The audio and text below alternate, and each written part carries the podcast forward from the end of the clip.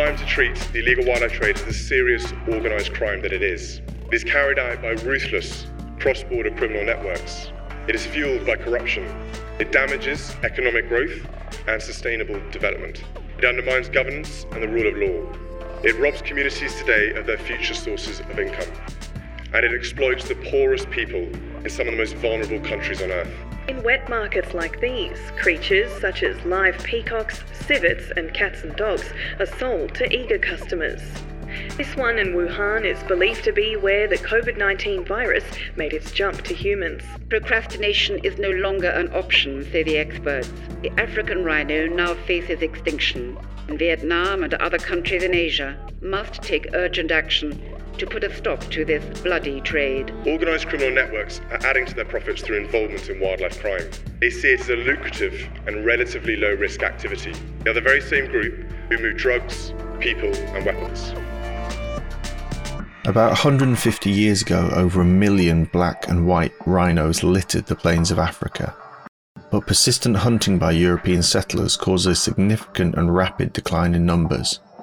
By the 1970s and 80s, poaching once again increased due to demand for rhino horn from traditional Chinese medicines. South Africa has around 80% of the world's rhino population, and in 2019, 594 rhinos were killed, that's an average of one every 15 hours. But since the COVID lockdown hit South Africa at the end of March, the government has said there's been a dramatic decline in the amount of rhinos killed, with just 6 killed in April compared with 46 killed at the same time last year. So, one of the questions to ask is is this a trend that can be maintained? But the rhinos are not the only animals that suffer from this illegal trade. Others, like pangolins, big cats like tigers, lions, and cheetahs, and elephants are also victims, as well as smaller species of reptiles, birds, and mammals. The poaching aspect of the trade is only the beginning of an illegal journey that spans the globe, with the help of criminal trafficking groups, unscrupulous businesses, and entrepreneurial individuals selling online. Throughout this episode, you'll see that the illegal wildlife trade has huge socio-economic consequences on the communities where this trade takes place, not to mention the threat to biodiversity, environmental sustainability, the brutality suffered by the animals themselves, and how the illegal wildlife trade has been implicated as a cause of the COVID 19 outbreak. The illegal wildlife trade is complex and far reaching, it's estimated to be worth between 7 and 23 billion US dollars, making it one of the most lucrative forms of transnational organised crime. On top of that, it's also used as a way to launder illicit proceeds from other illegal markets, such as narcotics, the arms trade, and modern slavery. What I want to make clear from the start is that this is not just about conservation, as important as that is it's also a major crime issue. You're listening to The Impact Coronavirus and Organised Crime from the Global Initiative Against Transnational Organised Crime. I'm Jack Megan Vickers. For 12 weeks, this special edition weekly podcast is looking at how the ongoing coronavirus is impacting on organised crime around the world and how the illicit economy may affect our ability to respond to the virus.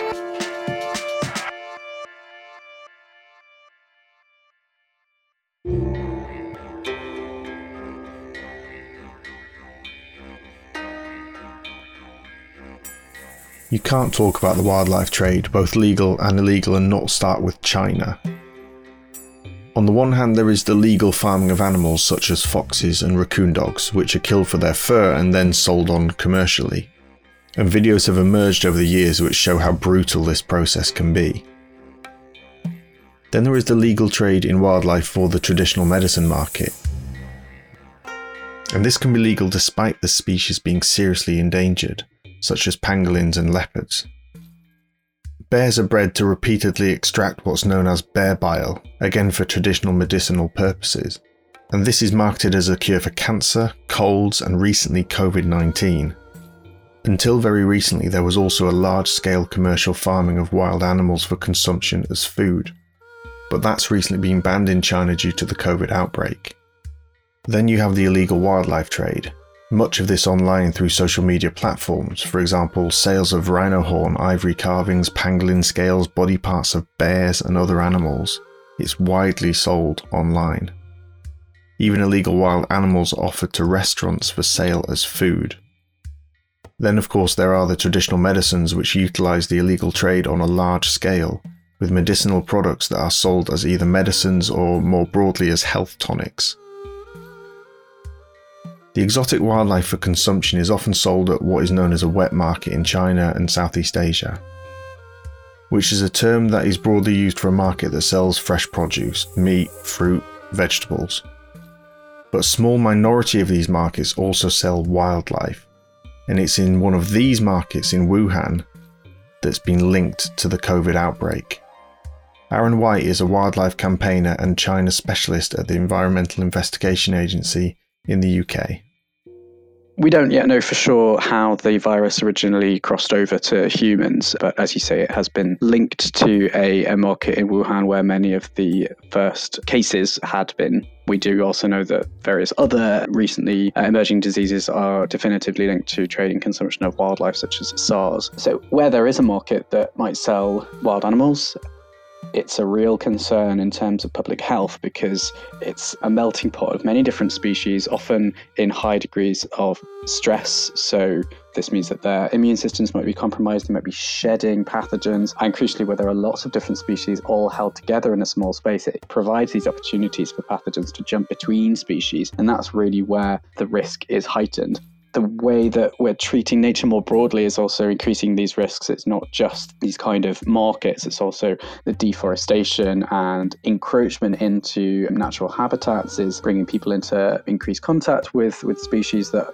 have their own viruses, their own bacteria. When COVID was initially detected late last year, how did Chinese authorities react initially to the wildlife trade? The first policy change that came about in the wake of COVID was at the end of January. Three Chinese government agencies issued a, a joint notification putting a temporary ban on wildlife trade. This notification wasn't very detailed and it wasn't exactly clear what it related to. And this was subsequently consolidated at the end of February when the National People's Congress Standing Committee, the highest lawmaking body in China, put out a suite of decisions which essentially banned the commercial breeding and sale of most terrestrial wild animal species for consumption as food. So the response from authorities was relatively swift in terms of recognizing the, the reported link between COVID and wildlife trade but the horse had already bolted in this in this case if COVID did indeed come from wildlife trade. So for these interventions to really make sense in reducing future risk of pandemics, they need to be made permanent. They need to be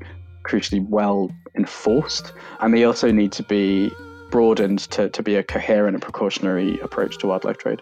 Given the links between the wildlife trade and the outbreak, what has the reaction been to the wildlife trade by Chinese citizens? It's been an interesting phenomenon to to observe in China is that, well, firstly, for many years, there have been a huge number of dedicated advocates in NGOs, in science, in academia in China who have been calling for greater restrictions on wildlife trade and more effort to end the demand and end the trade in threatened wildlife. But since the emergence of COVID, I think these calls for greater restrictions and this debate has been amplified. Obviously, at the same time, we have other lawmakers who are saying actually we should keep this provision that it allows use of wild animals in medicine and you know, we should be continuing state support of commercial breeding of wildlife. You know, now we have this this lineup, we have traditional medicine practitioners saying we don't need to use threatened wild animal ingredients. We have many NGOs saying we need to change the law to ban this. And we have even members of the establishment, lawmakers, saying we need to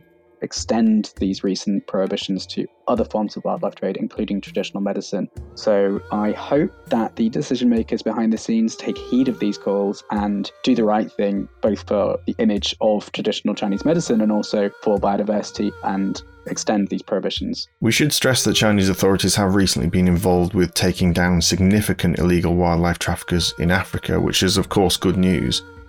But why is there this reluctance to tackle the root cause in China itself? I mean, there are certainly powerful lobbies at play.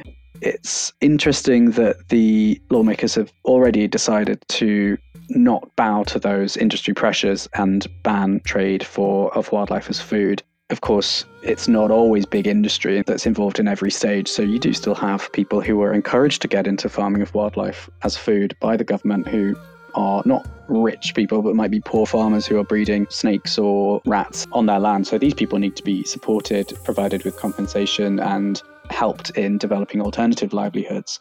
Those considerations are really important in the ethical rollout of these policies and the effectiveness of these policies. Yeah, you're right to say that the Chinese authorities have, in some cases, done some fantastic work in tackling illegal wildlife trade. We've seen the China Customs Anti Smuggling Bureau, for example, doing some exemplary investigative work and working with counterparts internationally to repatriate criminals who were in Africa, for example, and that's that's fantastic. Should be applauded.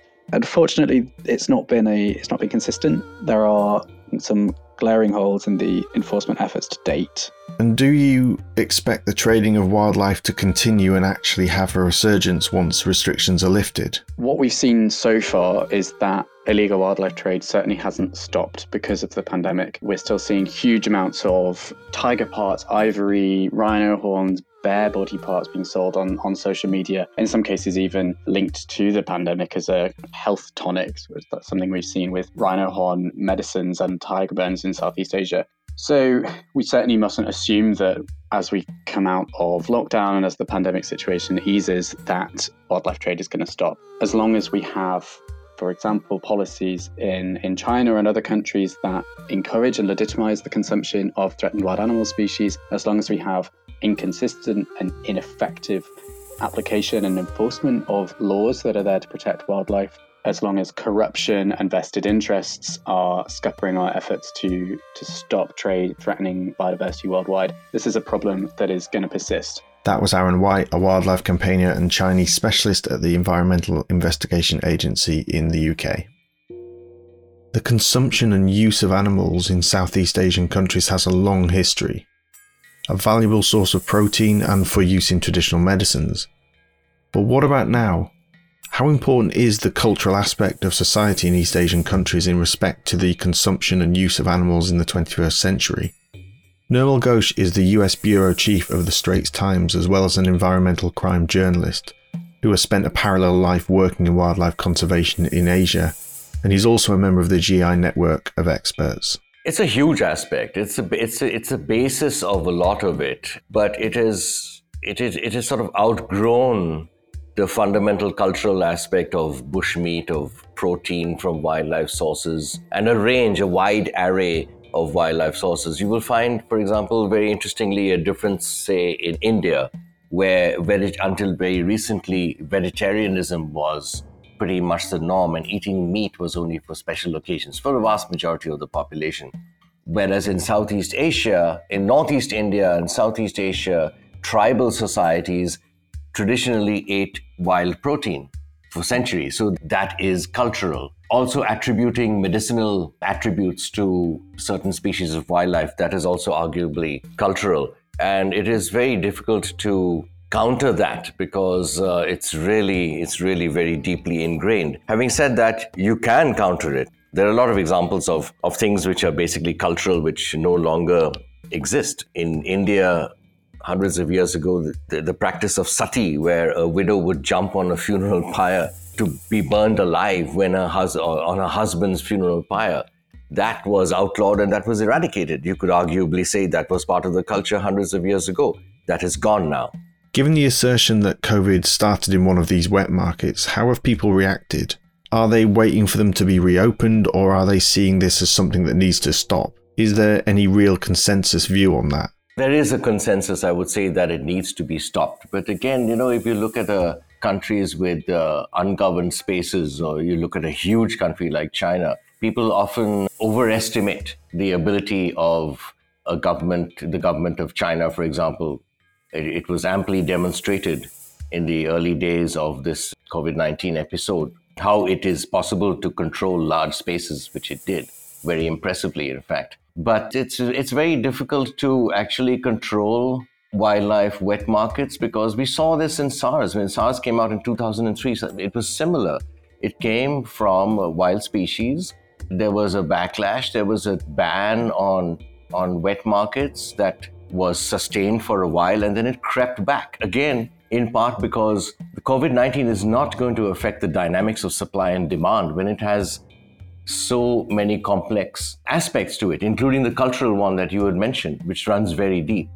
So while there is a new realization, there's a question of uh, sustaining a ban, a permanent ban, which China has instituted. There's a question of sustaining it. And there's also the question of man's relationship with wildlife and nature. We've had people almost scapegoating bats, for example, an overreaction to nature. So people are afraid of wildlife. And as we know from experience of human history, if people are afraid of something, they either they tend to either kill it to control it or to worship it, or maybe even both in some cases.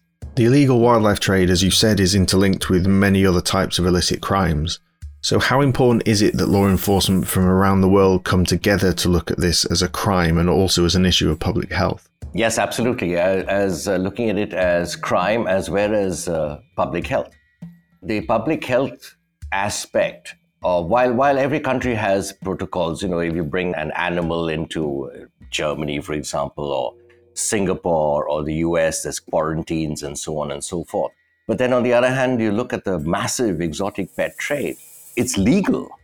The public health aspects of this are well known to public health professionals, but not so well known at all to the general public. If you ask around in the general public what diseases they might get from cats and dogs, or uh, just to name two common species, or, or others, I mean, there's normally very little knowledge of it. So I think both from the crime aspect and from the public health aspect, and public health really might actually grab the general population more, especially in the wake of COVID 19. I mean, so much of this is neglected. If you look at India, for example, if you look at the free range dog population, which is huge in India, particularly across Asia, but in India particularly. India is also, I think, pretty high up in the world uh, rabies incidents. So the media glare on something like COVID 19. There is a risk that it obscures the fact that this sort of thing is going on all the time, that there have been so many zoonotic diseases emerging, and we continue to suffer from, say, mosquito borne diseases. And that is going, just going to get worse with climate change. With those health risks that appear to be now as clear as day to more people than ever before, do you think this could or should be a watershed moment for change? Yes, I think it both. It could, it should. I don't know if it is. I hope it is. Well, we have seen unprecedented things happening. We've seen China, for example, institute a permanent ban on wildlife in markets. Uh, we can only say that time will tell. We need enforcement, we need prosecutions. We also need some high profile arrests and successful prosecutions of wildlife traffickers. There is a tendency to seize contraband, customs all over the place. They, they seize, you know, elephant tusks, pangolins, and so forth, birds, turtles hidden in suitcases, all kinds of things. But then you don't hear much about follow up investigations and arrests, especially of the so-called kingpins. You get, you know, couriers and traders arrested. What about the kingpins? You know, so we need law enforcement to step up and we need some high-profile arrests and prosecutions to send a message. Do you think to achieve that there needs to be some kind of multinational collaborative approach? Because as you said, these are transnational networks. They don't respect national boundaries. Absolutely. I think there has to be much more intel sharing now. As you said earlier, there is that kind of cooperation in terms of national security, terrorism issues. But it's time that national security establishments and countries see the environment, see natural resources as a national security issue. Without doubt, COVID 19 is a national security issue. The ramifications of this pandemic are still unfolding. I mean, they're having geopolitical implications as well. So I think it's very important for an international, a coordinated international approach and to incentivize governments and uh, intelligence agencies, enforcement agencies to share information on a more proactive basis in terms of wildlife. Certainly, they are proactive in terms of terrorism, some pretty proactive in terms of drugs, but on wildlife, the fact is that it has been a somewhat low priority, and that has to change. That was Nirmal Ghosh, the US Bureau Chief of the Straits Times, and he's also a member of the GI network of experts.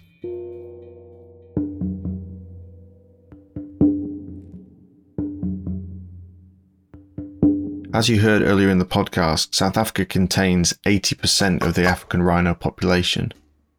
In the late 2000s, there was an explosion in the number of rhinos being killed. From around one a month in 2007 to 1,215 for the entire year in 2014, which was peaking at about three animals a day. Since that time, there has been a decline, with the 2019 total at 594. But we're in a deeply concerning situation where the number of deaths each year are outstripping the number of animals being born in some populations, which can lead to a biological spiral towards extinction. But during the COVID lockdown in South Africa, there has been a huge decrease in the number of rhinos being killed. Jo Shaw is the senior manager of the wildlife program for the WWF South Africa. On the 22nd of May, the Minister of Environment, Forestry and Fisheries in South Africa released a press release reporting a significant decline in rhino poaching since the lockdown commenced, and that was towards the end of March. And in South Africa, that lockdown was very restrictive, with people being confined to their homes the majority of the time. And as a result of that, April 2020 saw a marked decrease in rhino poaching countrywide, with the fewest rhinos poached in the Kruger National Park in a single month since September 2013. There is often a blanket term of poacher used when discussing this issue. But how important are the socio-economic factors that actually push people into poaching?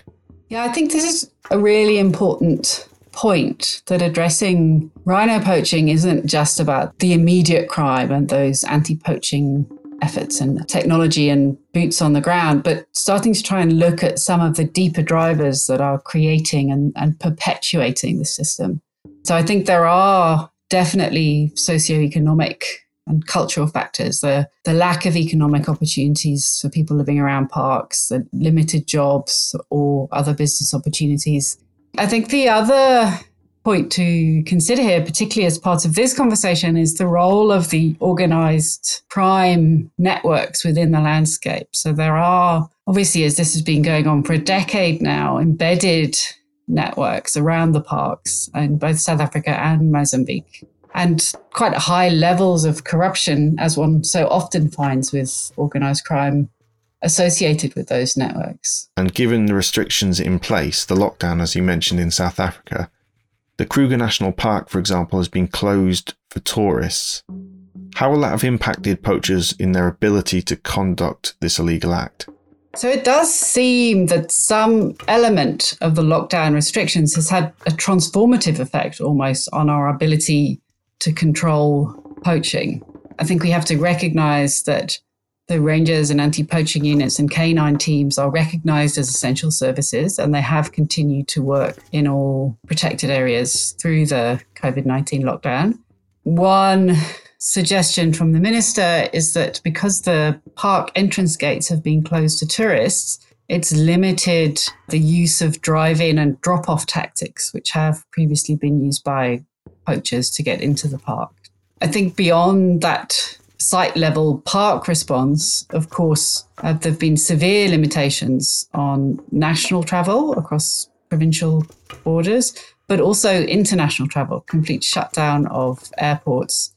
And of course, that will prevent syndicates from moving on to transit and consumer countries.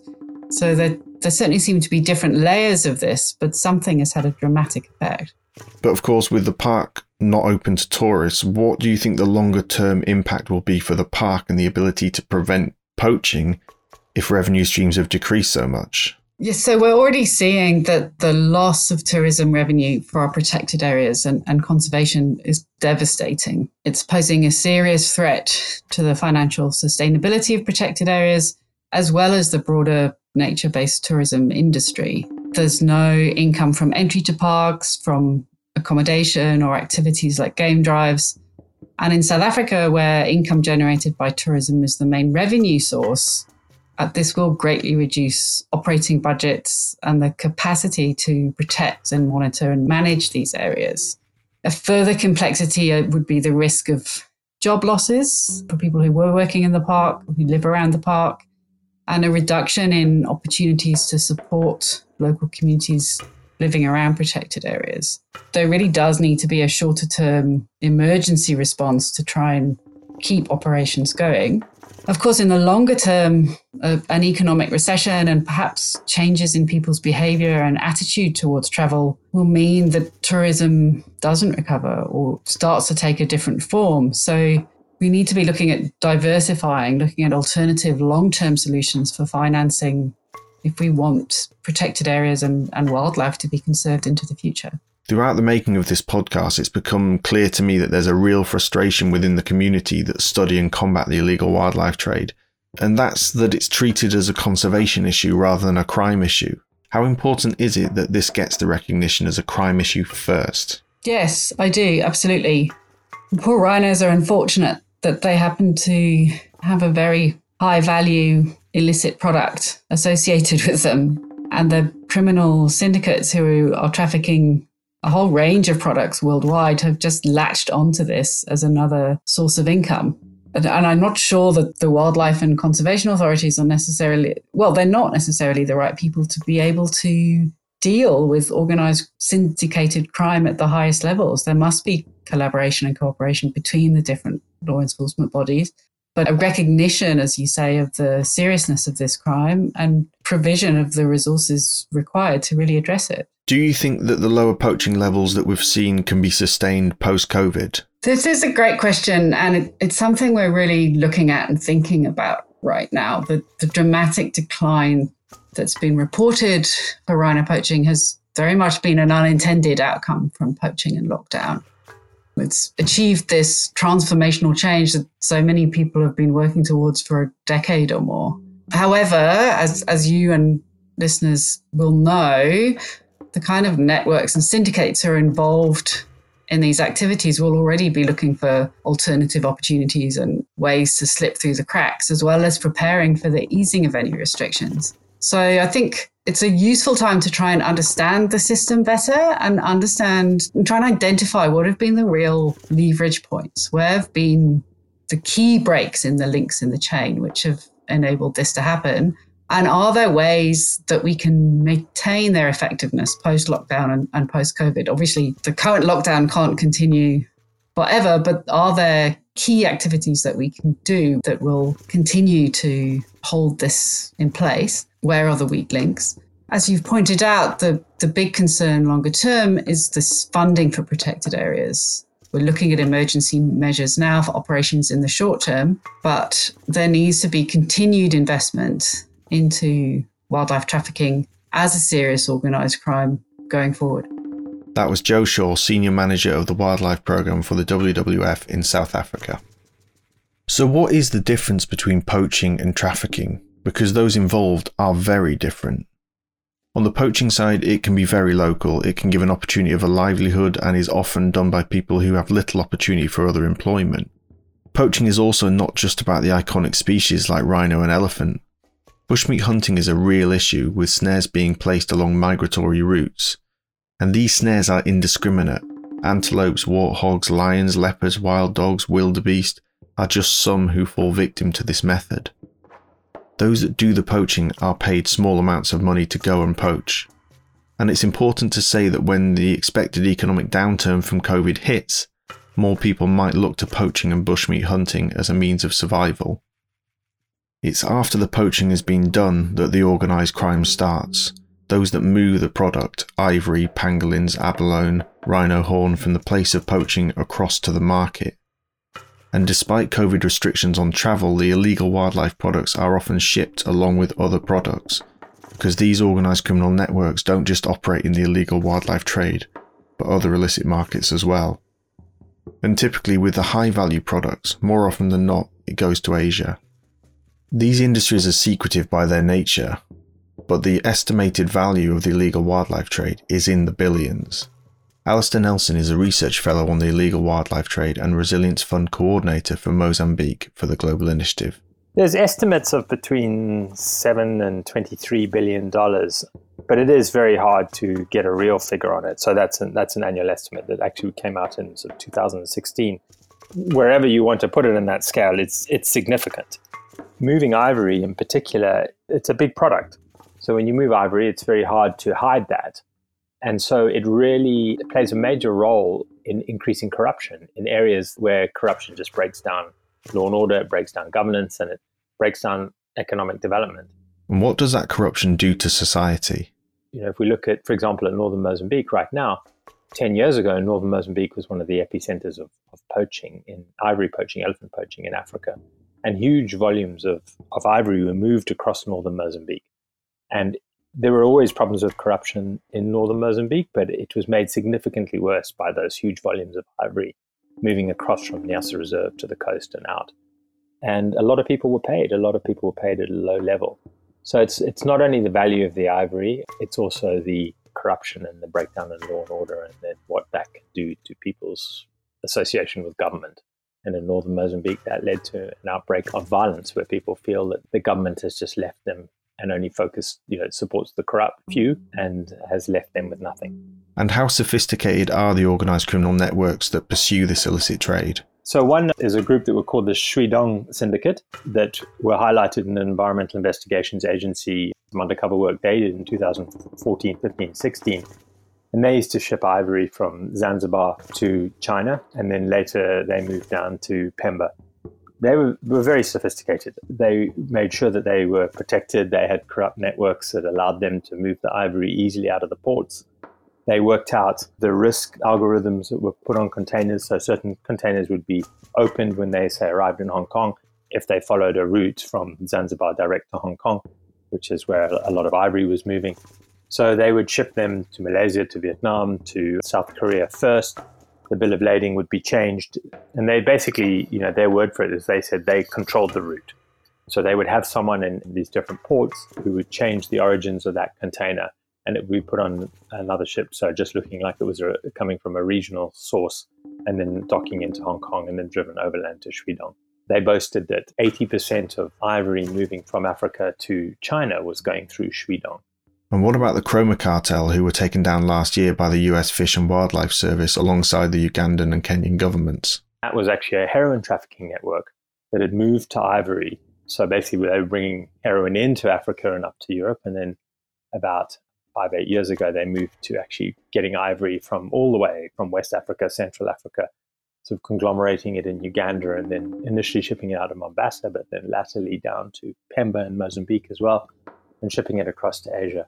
And again, they, you know, they really controlled the route. The Kromah who ran that, he would put Ghanaian guys often, um, so people from his ethnic group, into the ports and the places where he moved lots of ivory. So he actually put somebody into northern Mozambique, into Pemba, who actually usurped one of the Chinese guys there who was shipping ivory as well. They were very professional in, in how they ran their business and, and then how they moved the money back as well. COVID, of course, has had an impact on everything in terms of lockdowns, border closures, and reduced air travel. But shipping, of course, is still moving. And given the transnational nature of this industry, have we seen any impact on wildlife crime and the ability to smuggle things in and out of the continent? So, the, the Wildlife Justice Commission, who provide a lot of, of evidence to help countries build cases against criminals, and they have an informer networks of sort of spread out across Asia. And, and they've come up with a report recently which really those Asian, their sort of Asian informers and, and how they tap information in Asia is showing that people are struggling to get product from Africa. Anything that goes by air has been hard to get. So rhino horn, pangolin scales. But they're also, those sources of theirs are, are telling them that, that people are stockpiling. I mean, that some of that was happening already, certainly with ivory, as the ivory price was coming down, with China's trying to stop the ivory trade. So, but they're sort of seeing stockpiling on that side. So, uh, it's hard to actually know how much air freight is moving right now. So, but we do know that big airlines like Ethiopian Airlines, for example, are still moving air freight. And with lockdowns and quarantines and so on, we don't know whether that air freight is still getting the same quality of inspection that it was getting before. So, despite there being lockdowns and air transport being impacted, there may be a chance that we start to see more product going by air freight. And what about through shipping? We don't know the impact that, that it's having on shipping as well you know, I think that when it comes to moving products in containers, it doesn't matter really whether it's a small amount of ivory or a large amount of ivory. You're likely bribing someone to get that specific container not inspected. So if containers are still moving, then I think we'll see the products still moving as well. So that said, though, my overall guess is that there will be a hiatus while we're in this lockdown period, and then we'll see things moving back to normal again. Now I want to move on to talk about bushmeat hunting. There are people who believe that bushmeat hunting is essentially subsistence and largely sustainable, but is that actually the case? One of our major problems and what actually will probably do the biggest damage to wildlife in Africa is, is bushmeat hunting. I think we can very quickly divide bushmeat hunting in, into two groups. So there's commercial bushmeat hunting, where people take volumes of wildlife and harvest it for its meat and then sell it on to commercial centers. The other side is subsistence bushmeat hunting, where people go out and take bushmeat for protein, maybe for household use or, or for neighbors and so on. But the volume of people living around protected areas, there's a number of issues. So the volume of people living around protected areas means that that is largely unsustainable. Second, the harvesting methods. So people are using wire snares, sometimes cable snares, because cable lasts longer and they're indiscriminate. And how are these snares used? So in the Serengeti, now this is largely being dealt with in the Serengeti, but the Serengeti is a very productive ecosystem and it's big and it's hard to patrol and protect. That you can find snare lines in the Serengeti that run for kilometers. You can see them from the air. So the, the people you know, collecting bushmeat will they'll find say a dry riverbed with some bushes along it, and then they'll break the bushes, they'll fill in some of the pathways through there with dry brush, they'll bend everything into a long line, and then they'll put snares every 10 meters in places where wildlife can move through. And these are huge snare lines, and they can take out thousands of animals a year. So really, there's no, there's it's very seldom sustainable. It has a major impact on other species beyond the target species as well. And I think that as our human population in Africa increases, it has the potential to really wipe out indiscriminately Africa's wildlife. That was Alastair Nelson, a research fellow and resilience fund coordinator for Mozambique at the Global Initiative. Like many other crimes, the online space provides another platform for the buying and selling of illegal wildlife, in whatever form that comes, and it was speculated that it would become a particularly important platform since social distancing has closed down physical meetings and markets. But how prevalent is it? Carl Miller is the research director at CASM, the Centre for the Analysis of Social Media and a member of the GI network. As part of a GI initiative, CASM has been developing a system called Cascades, which uses machine learning to identify how animals and plants are being illegally sold online. Yeah, so for our sins over the last couple of years, we we have been trying to build what's capitalized as a cascade. It's best to kind of think of it basically as a circle process with a series of steps within it. You begin by finding seed documents. These are the things that you're interested in finding similar examples to on the internet. We then compare them with lots and lots of other kind of documents which exist online find a whole profile of different phrases and forms of language which really demarcate the seed documents from the others, plug them in really great quantity into search engines, get an even larger quantity of, of websites back, usually in the kind of hundreds of thousands, and then kind of push all of them through, as you said, a kind of machine learning architecture, which is basically being trained to separate relevant from irrelevant. All in all, the point of the cascade is to start with a small number of things that you're interested in finding more examples of online, and then kind of cast this big process out into the online wilds, and then come back with hopefully many more similar examples to one you started off with. You built this in collaboration with the GI because you were particularly following the illegal wildlife trade online. Can you tell us a little bit about that initial study? So, the, the point of the cascade was really to try and build a system which could give us a, a more comprehensive look of the entire landscape of how CITES listed plants and animals were being bought and sold on the internet, wherever that was happening, and, and perhaps happening in lots of places that we had never heard of before and certainly wouldn't have thought to go look in. So the, the, initial work we did over around a year with, with Global Initiative was basically to set up the cascade and run it in the in three different online marketplaces to see how well it worked and, and how we could improve it. One was pangolins, another was ivory, and a third was orchids. Each one kind of presenting a different kind of challenge to our technology, really, and kind of teaching us different things about how it worked and different things about the actual nature of the kind of challenge, like technically, that we were facing in, in trying to do what we were trying to do. So you mentioned pangolins. This was part of the GI's initial study, but you've also been tracking this over the last few months. Now, pangolins have been reported as a potential intermediate host for the COVID 19 outbreak. Have you seen an impact on pangolin sales? So we, we've known that pangolins are being bought and sold online in reasonable and patent kind of openness for, for quite a long time over the last couple of years, though, and certainly since the kind of pandemic hit, we've definitely seen more links and more websites go offline, presumably as a result of greater scrutiny that alleged origins of the of COVID nineteen has cast on them. Are you able to see how people are actually discussing this issue on certain websites? Yeah, so, so the, the Cascade primarily is trying to find people buying and selling these commodities online but it also, as the result of the way it works, kind of exposes forums and online discussion spaces which also kind of normalize the the same activity. So where people are kind of say discussing, you know, ivory statuettes or the relative merits of a particular kind of traditional Chinese medicine product which contains pangolin scale powder. So yeah, it, it kind of does both. Both the actual kind of buying and selling and the transactions and the order forms, but then also the softer socio-cultural background which kind of normalizes and, and essentially kind of authorizes those kind of activities to happen. That was Carl Miller, the research director at CASM and a member of the GI network, talking about their research collaboration with the GI on illicit wildlife markets online. And you can find out more information on the digital dangers part of our website at www.globalinitiative.net. Natural resources like trees, water, wildlife, fish, and birds have traditionally been thought of as part of the natural sciences, and the use of these natural resources as a development or conservation issue. But that's no longer the case, it's now also a crime issue.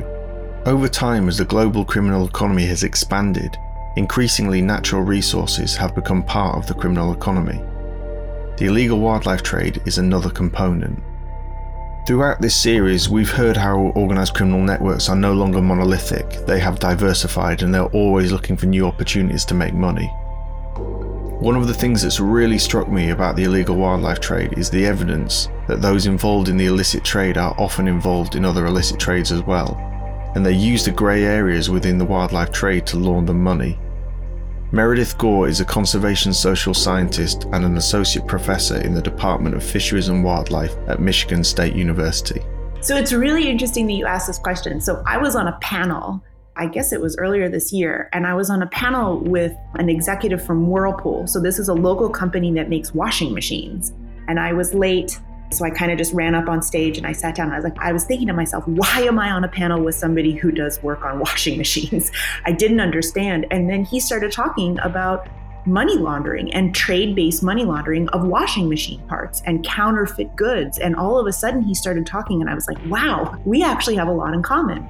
And so, yeah, you know, illegal wildlife trade is a legal industry. We have a massive global trade in wildlife that is regulated Wildlife trade has been going on for forever. So we have legal wildlife trade. We also have legal trade in in meat and in agricultural commodities. And so what we see sometimes is that the same supply chain, so a legal supply chain for rice or cocoa or manioc is being used to move an endangered species that is being illegally traded we see the same routes, the same supply chain techniques, the same stockpiling, warehousing, parcelization, delivery modes. So there's a lot of similarities, I think, between the structure of the legal and illegal trade. And then we do see money laundering. So the same financial flows that are used for legal industry are used for illegal wildlife trade. And then we see, you know, this idea of money laundering. You know, you might see a shipment of pangolin scales go from the western part of the Indian Ocean to the eastern part of the Indian Ocean. And in return is a payment of plastic cutlery. And so in some ways the payments aren't even in cash anymore. So it's really, it's really complicated. The illegal wildlife trade has kind of been thrust to the forefront of this current COVID crisis due to the possible origin of the virus, the wet market in Wuhan. Do you think this is a chance for global society to kind of radically rethink the strategy to fight the illegal wildlife trade? Well, I'm a chronic optimist, so I'm going to say yes. you know, I think that as we are experiencing the kind of effects of COVID and the, the governance of the COVID response, I think that this is an opportunity to be thinking about connections between the illegal wildlife trade and other global systems. And so the connections with, you know, with human health and thinking about protein delivery and ethics and supply chains and economics and philosophy, and also just ways that we are kind of able to work together, and also ways that we're not able to work together. There's going to be innovation that's going to emerge from this. And so it would kind of be a shame, I think, to not not think about ways that IWT, the illegal wildlife trade community, can can learn from this and do better an overarching theme running throughout this podcast from those involved with studying and combating the illegal wildlife trade is a frustration that it's still considered a conservation issue and needs to be reconsidered as a crime. How important is that distinction? I really appreciate that you're asking this question because I think it's a it's a question that requires more conversation. So a lot of conservationists say that, you know, illegal wildlife trade is not viewed seriously enough and that it needs to be more, you know, given more attention by the law enforcement community and the criminal justice community. From a pragmatic perspective, though, we have limited resources. And so this then means that our law enforcement authorities are not doing something else, right? And so the question is, you know, how do we prioritize environmental crime, of which IWT is part, amongst all these other kinds of crime that we as a society are dealing with? Homicide, domestic violence, child abuse. You know, there's a lot of other really big things out there. So I think that there needs to be some reality testing about where environmental crime sits relative to these other criminal activities that we ask law enforcement to respond to. Given that there are finite resources available to law enforcement, are there other community led solutions? So there is also a community of scientists and, and others that think about maybe alternative ways or integrative ways to think about reducing harm associated with illegal wildlife trade. So, not always criminalizing it, but viewing it as a harm and using community based kinds of solutions. And so, leveraging existing systems to try to prevent the illegal exploitation or illegal use of wildlife trade. And so, you know, I do a lot of work in Madagascar, and there's a a pre-colonial system, the Fokonolona, which is used to govern, you know, natural resource use, that is still in play. And the Fokonolona sometimes can be more effective. You know, from my research shows this, and then others do too. A lot of the times, the local systems can be more effective than kind of traditional law enforcement authorities at reducing harms associated with illegal wildlife trade we also think about engaging like the religious community sometimes in demand reduction. So you think about the end of the illegal wildlife trade spectrum, individuals who are using wildlife products to celebrate life cycle events like a marriage or a birth. In Indonesia, there was a, a group of imams came together and issued a fatwa against consuming illegally poached wildlife.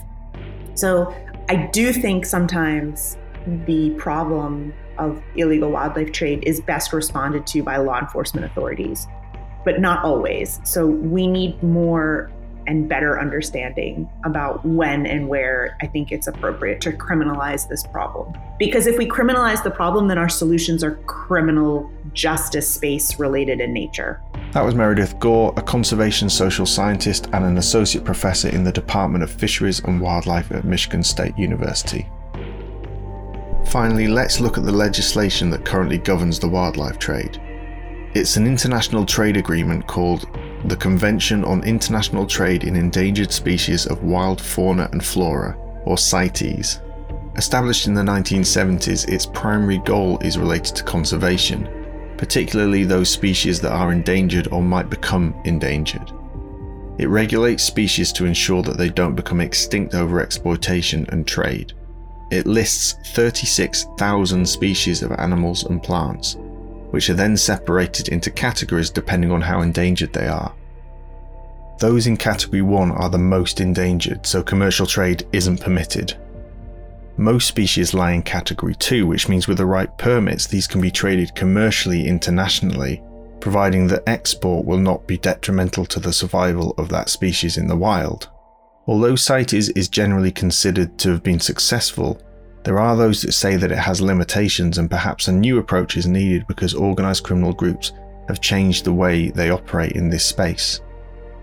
John M. Sellar is a senior advisor to the Global Initiative Against Transnational Organised Crime and the former chief of enforcement at CITES, and was awarded an OBE for his work in wildlife protection and policing. Organised crime groups, networks, are, if, if nothing else, businesses. And you know what attracts transnational organised crime to any activity is profit. They, they want profit, but they also want low risk. And when it comes to wildlife, if you think of the number of customs and police officers who every day around the world are devoted to trying to identify, combat, and bring to justice drug traffickers, human traffickers, no, it, it's in the tens of thousands. Whereas if you look at the same number of law enforcement officials that are devoted to wildlife issues, there simply is no comparison at all. And so, for, for an organized crime group, that was a really attractive crime type to get engaged in. And when they began to realize that some forms of wildlife could bring them either the same amount of money as if they were trafficking drugs, or in several cases, more profit than if they were trafficking some of these other contraband items, then it's little wonder that they were attracted to this. Is it right that the illegal wildlife trade is used to launder proceeds from other illicit markets? The other thing, of course, that I think several groups saw was an opportunity for money laundering. And certainly with regards to certain aspects of, of the rhino trafficking, there's little doubt that some groups were trafficking the profits they were making from other criminal activities into wildlife. Because not only could that generate them profits, but depending on how they did it, they could end up with an item that was, to all intents and purposes, legal, even though they'd perhaps obtained it fraudulently. And this is where CITES, if you like, was exploited. You could end up using your criminal money, your criminal profits, to obtain things that would come with a CITES permit so that you could then get that item, that product, that commodity onto international markets and trade it apparently legally. And so that is very attractive to OCGs. Throughout this special series that we've put together here at the Global Initiative, I've been amazed at how organised criminal groups around the world have diversified their criminal activities. They're involved in multiple illicit markets at the same time. Is this a way to get attention to the illegal wildlife trade to highlight that this is another part of their ever growing network? I think it is, and, and there are two points I would, I would make with regards to that. The first is that I suspect that, that some of the groups that are engaged in wildlife trafficking are, are undoubtedly engaged in, in other forms of trafficking. But I suspect that they are not covering their tracks as carefully when they deal in wildlife as they would if they were dealing in humans or firearms or narcotics. And so I suspect that there is, if you like, a, a soft underbelly that is being presented to us that we have yet to exploit. And, and I'm sure that there are people that, if you went to certain individuals in, in a country, to the serious organized crime unit, and said, Look, we're interested in John Sellar because we think he's trafficking in rhino horn, undoubtedly you'd be told, John Sellar? Oh, but hang on, we've been after him for years for you know, human trafficking, drugs, or whatever. The second point I would make here is that I feel there's loads of opportunities for the law enforcement community out there, and we're failing to exploit them.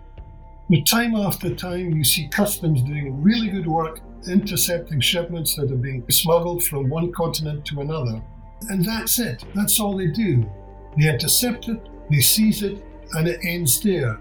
There's no follow up investigation, there's no exchange of intelligence with the countries that it's passed through, the country that it originated in, or with a country of destination. So, given all that, what would you propose if you had your ideal scenario? Not wanting to fall down a utopian path here, but if you had your perfect scenario, where do we go from here? Do we adapt the CITES agreement or do we come up with something completely new? Towards the end of my time with CITES, I spent a lot of effort trying to convince people to stop looking at wildlife legislation and start looking at the criminal laws and statutes that are also contravened when this type of activity takes place.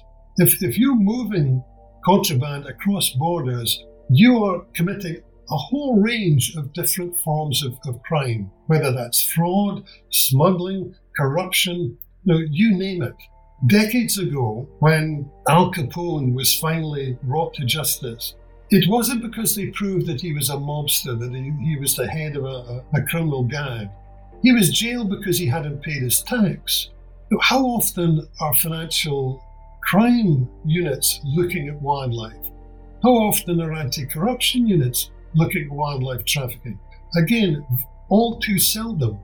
It, it really frustrates me that we have taken years, if not decades, to get this level of political attention to apparently get a lot of political will to do something about wildlife crime, but we haven't got the right people responding yet.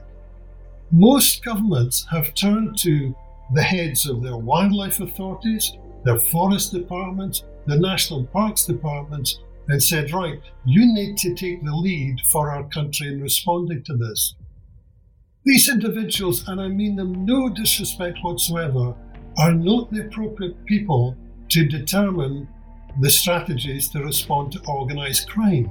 So essentially, it seems what you're saying is that this issue needs to be treated as a crime, as this will help get the resources and people with the necessary crime fighting and investigative expertise in combating serious organised crime and that the illegal wildlife trade needs to be categorised alongside other illicit trades such as drug trafficking or human smuggling and so on. What I would not do is restrict that to wildlife crime. And I wouldn't, in fact, restrict it to environmental crime. I think what, what we ought to do, if we're going for a protocol, is to focus on illicit trade because many forms of that are having horrendous impacts. And in fact, this COVID outbreak has illustrated some of that. The amount of illicit trade and fraudulent trade that has taken place in medicines, in medical equipment. But one of its provisions, I would suggest, is that countries should be required to criminalise, put in place adequate penalties to respond to criminal activities, illicit trade activities that bring with them a risk to human health. One of the things that is absolutely unarguable, that has been proved uh, in recent years, is that zoonotic diseases, in other words, diseases that spread from animals to humans, they are there and they present huge risks to human health, whether that's SARS, Ebola, HIV, AIDS. And if, if one can go to some of these law enforcement commanders and say to them, if for no other reason you need to target this crime because it kills people. It doesn't kill and kill them with bullets or snares or knives. It kills them with viruses. That was John M. Sellar, a senior advisor at the Global Initiative.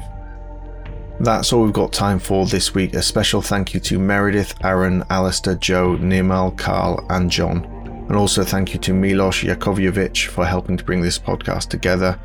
Remember that you can subscribe to our weekly newsletter about coronavirus and organised crime by heading over to our website, www.globalinitiative.net, where you can also find other podcasts like Deep Dive Exploring Organised Crime. The last episode concentrated on how the ongoing insurgency in northern Mozambique is affecting illicit markets in the region. Don't forget that you can find the GI on social media by searching for the Global Initiative. Please leave us a review, like, subscribe, and share the podcast around. Next week, we're going to be talking about corruption in the age of COVID. So until then, this is the impact coronavirus and organised crime from the Global Initiative Against Transnational Organised Crime. I'm Jack Megan Vickers. We'll talk to you soon.